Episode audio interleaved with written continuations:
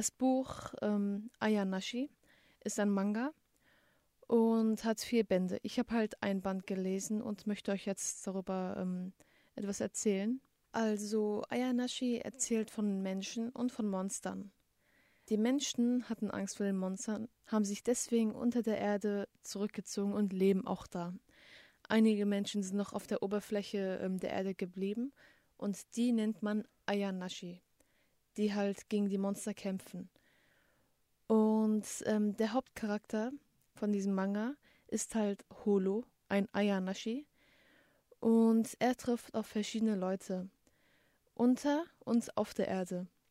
Holo hilft verschiedenen Leuten, sei es jetzt auf der Oberfläche oder in der Erde drin. Aber ähm, er denkt nicht ganz normal, sondern ist wirklich sehr ähm, zurückhaltend und ähm, kommt schwer in Kontakt mit anderen Menschen. Aber dennoch ähm, macht äh, Holo eine Reise zwischen zwei Welten, der Oberfläche und ähm, die Welt in der Erde. Das sind halt zwei ganz verschiedene Welten und man erkennt halt die Unterschiede davon, dass man das Gefühl, dass man unter der Erde viel sicherer ist als auf der Oberfläche, ist halt ganz komisch, denn es existiert ja nicht in echt. Zwischendurch erfahren wir auch noch mehr über die Vergangenheit ähm, von Holo, Rückblicke. Und ähm, dabei erkennt man, dass er Rache für seinen Bruder äh, möchte. Die Geschichte fängt plötzlich an. Man sieht einfach, wie Holo ähm, kaputt und erschöpft auf dem Boden liegt, innerhalb der Erde, also in der Erde. Er ruht sich aus, man weiß nicht, was vorher passiert ist. Und dann geht, fängt seine Reise an. Man weiß auf jeden Fall, dass er vorher, ähm, was aber auffällig ist, da wo Holo auftaucht, tauchen auch Monster auf, was es halt vorher nicht gab. Ähm, die Menschen äh, in der Erde leben halt da, weil sie äh, von, äh, weil sie da sicher sind äh, von den Monstern. Und plötzlich, genau da, wo Holo auftaucht, tauchen auch Monster auf, wobei man gedacht hat, dass man da sicher ist. Und natürlich hat dann Holo ähm, alle, ähm, alle Menschen dort gerettet. Aber er wollte trotzdem noch weiter seine, seine Reise weiterführen. Denn wie ich schon vorher gesagt habe, er möchte Rache für seinen Bruder. Und dabei sucht er das Monster, das ähm, sein Bruder getötet hat.